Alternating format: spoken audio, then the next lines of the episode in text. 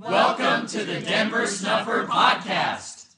This is the third part of a special series on love, where Denver teaches us how we can live according to the two great commandments love God and love one another. Think about what it means to have the power of God. Think about what it means for God to be able to do all things including sustaining you from moment to moment by lending you breath. And then for God to say, You are free to choose to do with what He's lending to you whatever it is that you choose to do. Think of the patience of our God. Think of the meekness of our God. And think about the test that you are presently taking to prove who and what you are, and whether or not, in the circumstances of this test, you are proving that you can be trusted, to have the meekness, to have the patience, to endure in humility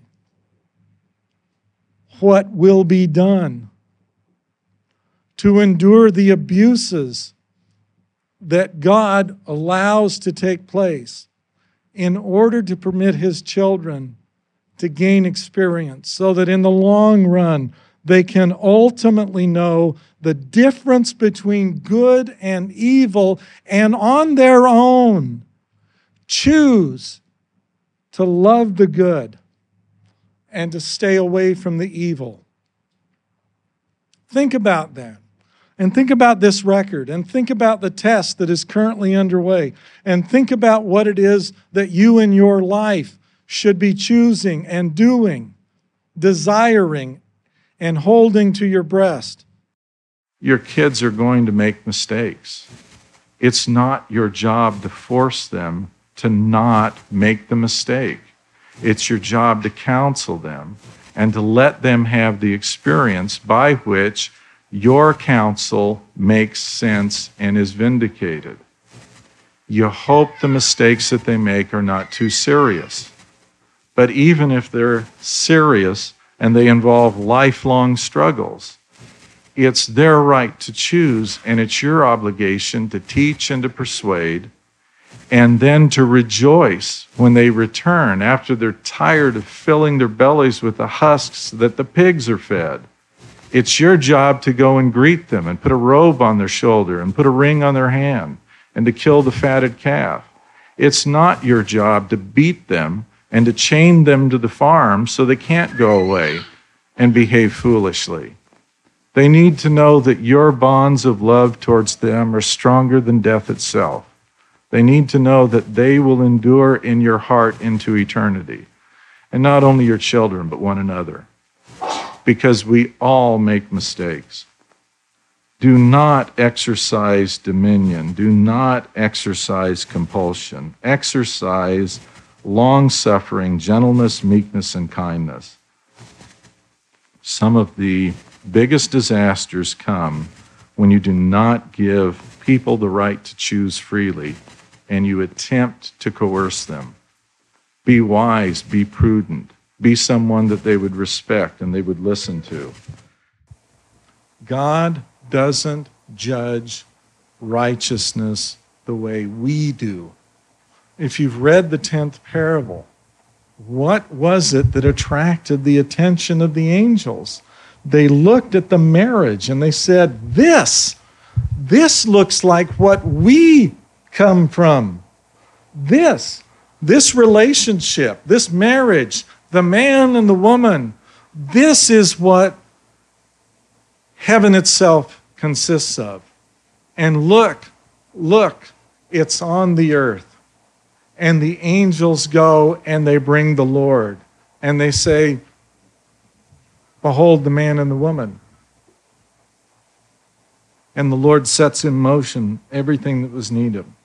What more do you need to see from the theme of the Book of Mormon than this passage in order to realize that when it comes to the relationship of marriage, this is the image of God. This is what God would like to preserve into eternity. It is so much easier to take people who have this kind of a marriage and to preserve them into eternity than it is to take someone who may know all mysteries, but whose marriage is a tattered ruin and attempt to preserve them. Look at the example of your first parents. Moses 3, the last two verses, 23 and 24. Excuse me. The next, the, um, there's one other verse after that. And Adam said, This I know now is bone of my bones and flesh of my flesh. She shall be called woman because she was taken out of man. Therefore shall a man leave his father and his mother and shall cleave unto his wife and they shall be one flesh. You may have a spouse who is Catholic, Lutheran, Presbyterian, or Mormon. You may have a spouse who is Community of Christ Mormon. You may have a spouse who believes in dancing naked at Wiccan ceremonies while high on peyote. You and your spouse need to love one another. You and your spouse have something far, far greater potentially between you and your children than all of the distractions of this world. You and your spouse face the challenge of becoming one. And if you are one, the Lamanites were condemned consistently in the Book of Mormon. It came to blows. But they were praised because of their marriages, because of the love of the spouses. Now, if you claim that you have enough love for two or more women, then I'd ask you can you not love your one wife enough to give her your full attention? Every day, um, my wife and I get up. We have a four mile um, hike that we do every morning um, before we come back and get ready for work in the day. We spend about an hour doing that, that is filled with conversation every day about what's going on in my life, what's going on in her life, what's going on in this big problem, what's going on with our children every day. I come home for lunch very frequently and we spend the noon hour talking. We probably call each other, I don't know, four or five times during the day. Um, I drive down to um, um, Utah County uh, a couple of times. Driving down, I'm on the phone talking to my wife. Driving back, I'm on the phone talking with my wife. We have a lot to talk about. I do think that marriage can be something that is godlike, and two people can, in fact, become one. There's so much left to be done. Right now, the only thing that can be done is to remind you of the restoration. And that is available to all. Everyone's invited. Everyone.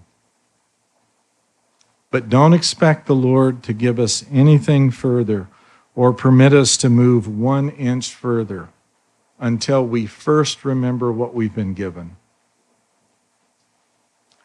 And even if you are in a fallen world, among a fallen people who are proud and who are arrogant and who think themselves more than they really are, if you will love your wife, and if your wife will love you, you are in the image of God, and that will be preserved unto all eternity. No matter what else you may have to go through between now and then, that's what he's trying to preserve. That is the image of God. You know, the fact of the matter is that the freedom. Yeah, the question was comment on how disjointed or octopoid, um, that is, having eight separate uh, folks vying for primacy, um, how disjointed the fellowships can be. That is not a bad thing. That is a normal thing. Try to envision yourselves as a temporary family, a temporary gathering together of members of a family. If you don't have some wonky aunts and some curious uncles, in fact, maybe an uncle or two that you want to keep the kids away from. I mean, every family has some strange folks in it. Consider the fellowships nothing more than an extension of that and try and love one another. The fact is that there are going to be those who, through their behavior in fellowships, are going to disqualify themselves from being able to be gathered because they're just not the kind of people that can live in peace one with another. That also is a good thing. And then there are others who come to the fellowships and their primary interest is in what they can take, what they can get. And there are others who come with the only idea in their heart being, What can I give? How can I serve? And even though they may not be able to give or serve much, that's what's in their heart. And you all recognize that. You can all see that in people. And those are the kinds of people from which the Lord is going to gather and build Zion. No one in Zion is going to be a threat to someone else. Can't be. It, it defeats the purpose of it all. To be able to live in peace with one another means that you literally are harmless to one another. And, and the diversity in which you find yourselves and, and the ability to bump the corners off one another in fellowships, those are healthy, good, normal things and hopefully they run their course and eventually result in people becoming smoother and becoming easier with one another. There's some people I admire immensely, and and they're they're tough personalities, and they're difficult to deal with. And there are other people who are hard to deal with because they're too easygoing, and they really need to speak up more.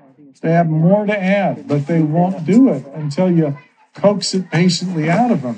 And if you don't figure out that you've got to coax it patiently out of them, you're missing the treasure that this person represents. In your fellowships, think of one another as members of a, of a family and, um, and then work out your issues because that's how you grow into being a community. You may, you may really prize the more difficult members if you take that approach. So far as I can tell, Joseph Smith greatly respected women in what he said and what he taught, in how he taught it. And I know all the arguments. I've read all the histories. I've read what the, the people say. I've, I've read what the accusations are. The fact of the matter is that they are not accurate and the histories that they're based upon, and much of the information was ginned up in consequence of litigation in which Joseph F. Smith went around gathering affidavits in the two affidavit books from which we draw most of the information to redefine what Joseph Smith was doing in, uh, in Nauvoo and earlier with plural marriage. Plural marriage was denounced by him as an abomination and he got up and said before a crowd, um, I hear all the time that I have wives. I've got seven wives. I'm looking out the audience and I can only see one, meaning Emma. If you read the letters that Joseph sent to Emma and you read the letters that Emma sent back to Joseph and they are preserved, in the correspondence and the documents of the Joseph Smith history, you realize that those two, whatever else was going on around them, those two were in love with one another. And Joseph relied on her, respected her, and she loved him. They had a fabulous relationship between the two of them.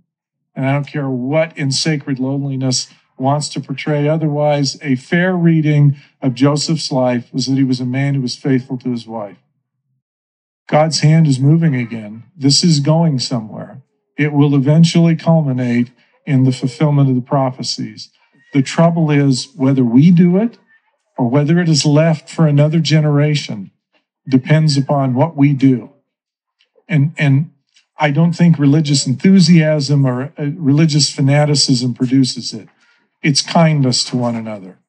It's taking seriously the things that God asked us to do, and then in a meaningful way, being self sacrificing and trying to help and lift other people. Because at the end of the day, Christ summarized all the law and all the prophets in loving God and loving your fellow man, which goes back to the question that uh, Lewis asked about all you quirky people liking one another. Well, that's the challenge. If you want to see Zion get a little closer, then love one another. I mentioned the idea of kingship in Moab. Remember the great king Christ came not to be served, but to serve. He did not lord it over others, but he knelt to elevate them. He came as a meek and lowly servant and went about doing good. He died to save the lives of others. When he arose from the dead, he went to the Father and advocated forgiveness for those who despised and abused him. What kind of king would God send? Even if his bowels are a fountain of light and truth, and even if he were to hold the scepter of power in his hand, I doubt a king sent by the Lord would be markedly different than our true king. He would endure the abuse of misunderstanding, criticism, and mockery from those who refused to understand. He would serve patiently, never asserting any claim to greatness. Joseph said, In this world, the more a man is exalted, the more humble he will be, if actuated by the Spirit of the Lord. When such a king dies and returns to God to report, he will have only kindness for those who opposed him as he served God. We should all be like that. We should all be like our Lord. Christ's greatest commandments were simple and given to every one of us. Thou shalt love the Lord thy God with all thy heart and with all thy soul and with all thy might. Thou shalt love thy neighbor as thyself. Therefore, all things whatsoever ye would that men should do to you, do ye even so to them, for this is the law and the prophets. If we do these things, there's no time to proclaim our greatness, to assert the right to be a leader, or to command others. Servants do not strut, but behave meekly. They only take such acts as the true master commands. Take courage. Life was meant to be a living sacrifice, to be lost in the service to God. Only by losing your life will you find it. Saving faith is so rare precisely because it requires courage to engage the opposition in this world and to cheerfully endure, endure the abuse, lies, threats, and fiery darts sent by those who fear your faith above everything. Faith in God will save you through his grace. It can render every weapon of this world and hell powerless. But it takes courage. When friends betray you and fear overtakes your associates and causes the knees to buckle under the weight of the burdens God allows to be imposed upon you, remember the Lord descended below it all, and when he cried out, asking for the bitter cup to be removed, there was no relief. He is the prototype of the saved man, and the Father loved him for his sacrifice. It was the Lord's sacrifice for us that perfected his love for us.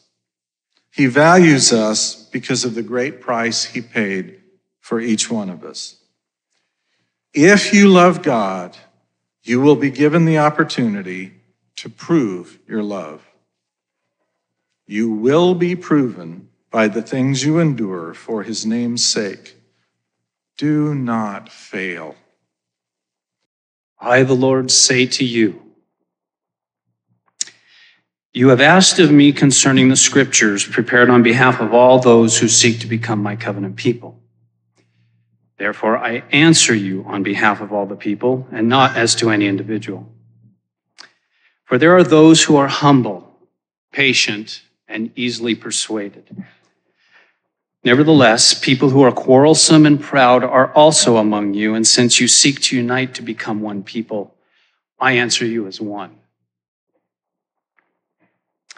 I covenanted with Adam at the beginning, which covenant was broken by mankind. Since the days of Adam, I have always sought to reestablish people of covenant among the living, and therefore have desired that man should love one another, not begrudgingly, but as brothers and sisters indeed, that I may establish my covenant and provide them with light and truth.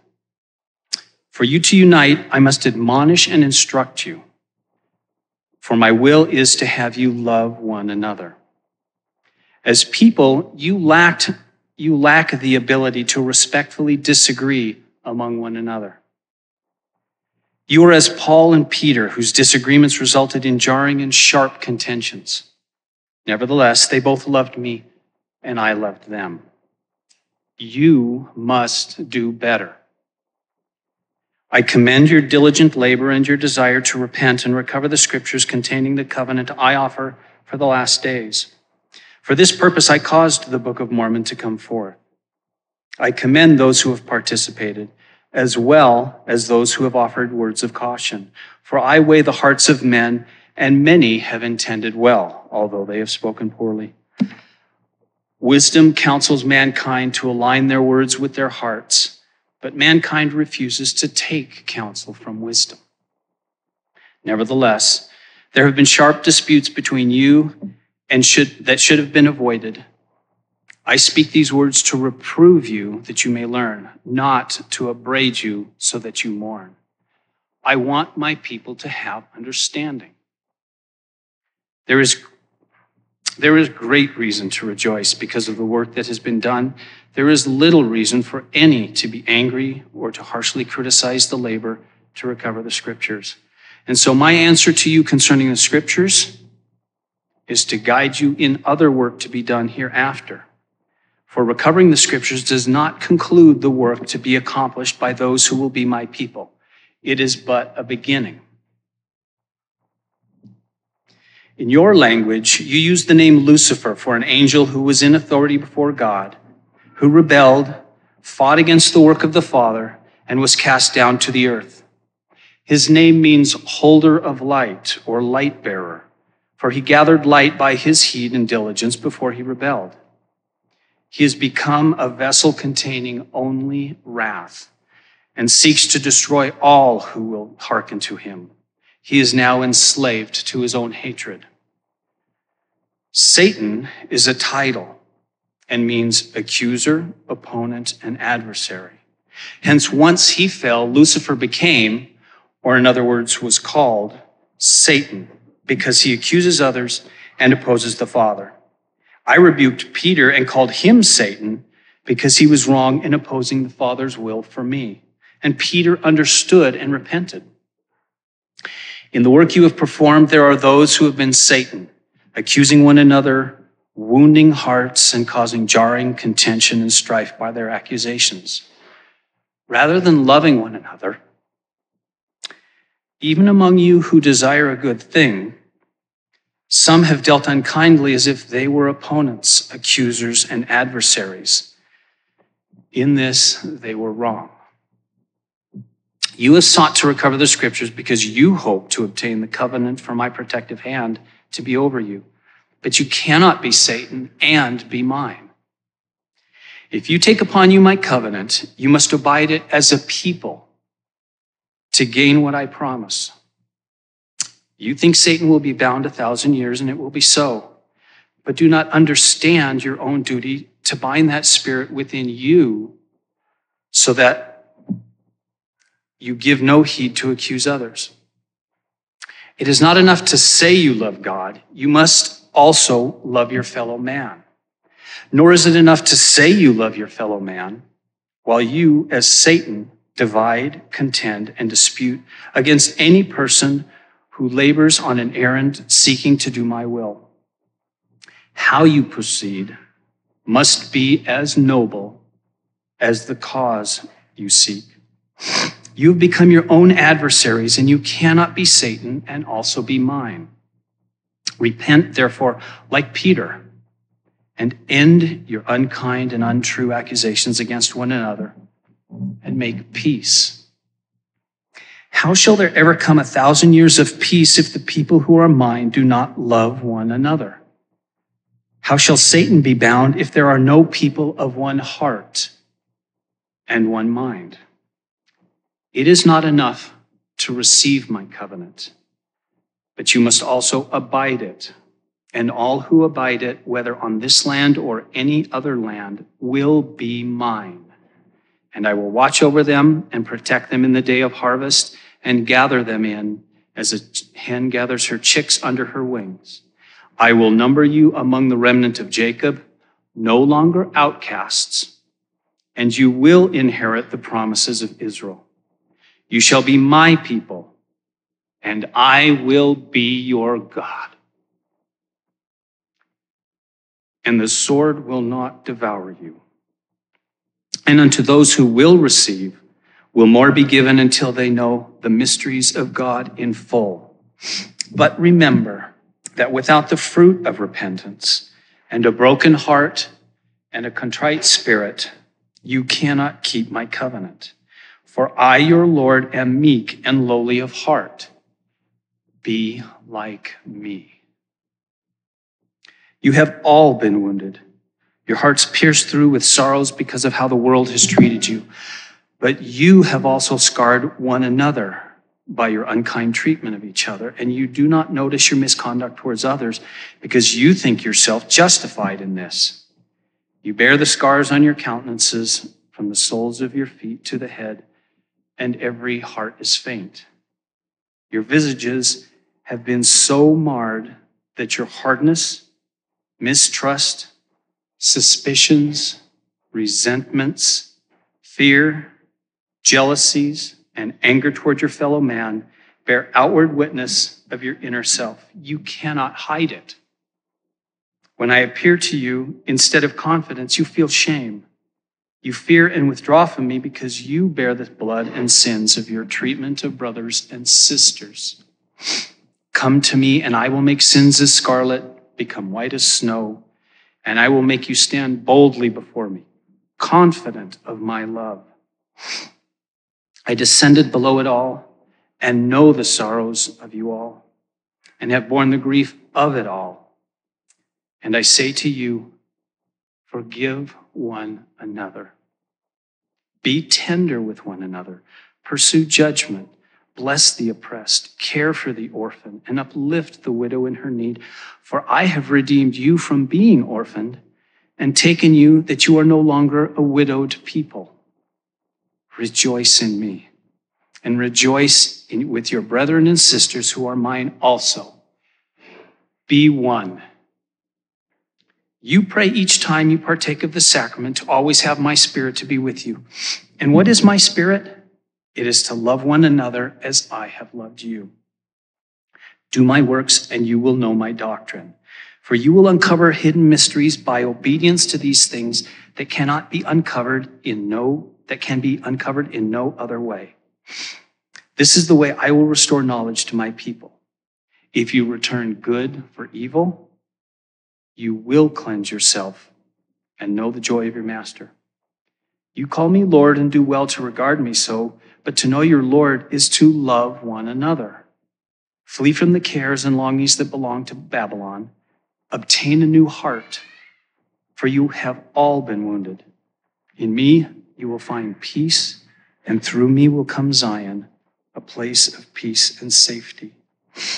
There are only two ways the way I lead, which goes upward in light and truth unto eternal lives.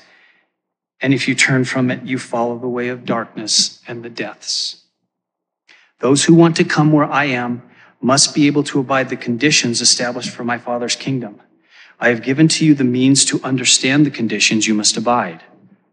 I came and lived in the world to be the light of the world. I have sent others who have testified me and taught you. I have sent my light into the world. Let not your hearts remain divided from one another and divided from me. Be of one heart and regard one another with charity. Measure your words before giving voice to them and consider the hearts of others. Although a man may err in understanding concerning many things, yet he can view his brother with charity and come unto me, and through me he can, with patience, overcome the world. I can bring him to understanding and knowledge. Therefore, if you regard one another with charity, then your brother's error in understanding will not divide you. I lead to all truth. I will lead all who come to me to the truth of all things. The fullness is to receive the truth of all things, and this too from me, in power, by my word, and in very deed. For I will come unto you if you will come unto me. Study to learn how to respect your brothers and sisters and to come together by precept, reason, and persuasion rather than sharply disputing and wrongly condemning each other, causing anger. Take care how you invoke my name. Mankind has been controlled by the adversary through anger and jealousy, which has led to bloodshed and the misery of many souls. Even strong disagreements should not provoke anger, nor to invoke my name in vain as if I had part in your every dispute. Pray together in humility and together meekly present your dispute to me, and if you are contrite before me, I will tell you my part. Now hear the words of the Lord to those who receive this covenant this day. All you who have turned from your wicked ways and repented of your evil doings, of lying and deceiving, and all whoredoms and of secret abominations, idolatries, murders, priestcrafts, envying and strife, and from all wickedness and abominations, and have come unto me and been baptized in my name, and have received a remission of your sins, and receive the Holy Ghost, are now numbered with my people who are of the house of Israel. I say to you, teach your children to honor me. Seek to recover the lost sheep remnant of this land and of Israel, and no longer forsake them. Bring them unto me and teach them of my ways to walk in them. And I, the Lord your God, will be with you and will never forsake you. And I will lead you in the path which will bring peace to you in the troubling season now fast approaching. I will raise you up and protect you, abide with you, and gather you in due time. And this shall be a land of promise to you as your inheritance from me. The earth will yield her increase, and you will flourish upon the mountains and upon the hills. And the wicked will not come against you, because of the fear of the Lord will be with you. I will visit my house, which the remnant of my people shall build, and I will dwell therein to be among you. And no one need say, Know ye the Lord, for you shall all know me, from the least to the greatest. I will teach you things that have been kept hidden from the foundation of the world, and your understanding will reach into heaven. And you shall be called the children of the Most High God, and I will preserve you against the harvest. And the angels sent to harvest the world will gather the wicked into bundles to be burned but will pass over you as my peculiar treasure. But if you do not honor me, nor seek to recover my people Israel, nor teach your children to honor me, nor care for the poor among you, nor help lighten one another's burdens, then you have no promise from me, and I will raise up other people who will honor and serve me, and give unto them this land. And if they repent, I will abide with them. The time is now far spent. Therefore, labor with me, and do not forsake my covenant to perform it. Study my words and let them be the standard for your faith, and it will add thereto many treasures. Love one another, and you will be mine, and I will preserve you and raise you up and abide with you forever and ever. Amen. The foregoing excerpts are taken from Denver's 40 Years in Mormonism series, talk number 8, entitled A Broken Heart, given in Las Vegas, Nevada on July 25, 2014. Denver's 40 Years in Mormonism series, talk number 9, entitled Marriage and Family, given in St. George, Utah on July 26, 2014. Denver's 40 Years in Mormonism series, talk number 10, entitled Preserving the Restoration, given in Mesa, Arizona on September 9, 2014. A regional conference Q&A session held at Big Cottonwood Canyon, Utah on September 20th, 2015. His conference talk entitled The Doctrine of Christ, given in Boise, Idaho on September 11, 2016. His opening remarks given at the Covenant of Christ conference in Boise, Idaho on September 3, 2017. And the presentation of Answer and Covenant given at the Covenant of Christ conference in Boise, Idaho on September 3, 2017. For information about upcoming Christian Fellowship conferences, meetings, and events, please visit restorationarchives.com. There you will also find a complete collection of Denver's talks, lectures, and papers available to download free of charge. You can request baptism by visiting bornofwater.org. If you have questions or ideas for topics that you would like to have covered in this podcast, please submit them for consideration to questions at denversnufferpodcast.com. This podcast is a volunteer effort produced under the direction of Denver Snuffer. We hope you'll share it with everyone interested in learning more about Christ, the coming Zion, and the restoration of authentic Christianity now underway in our time.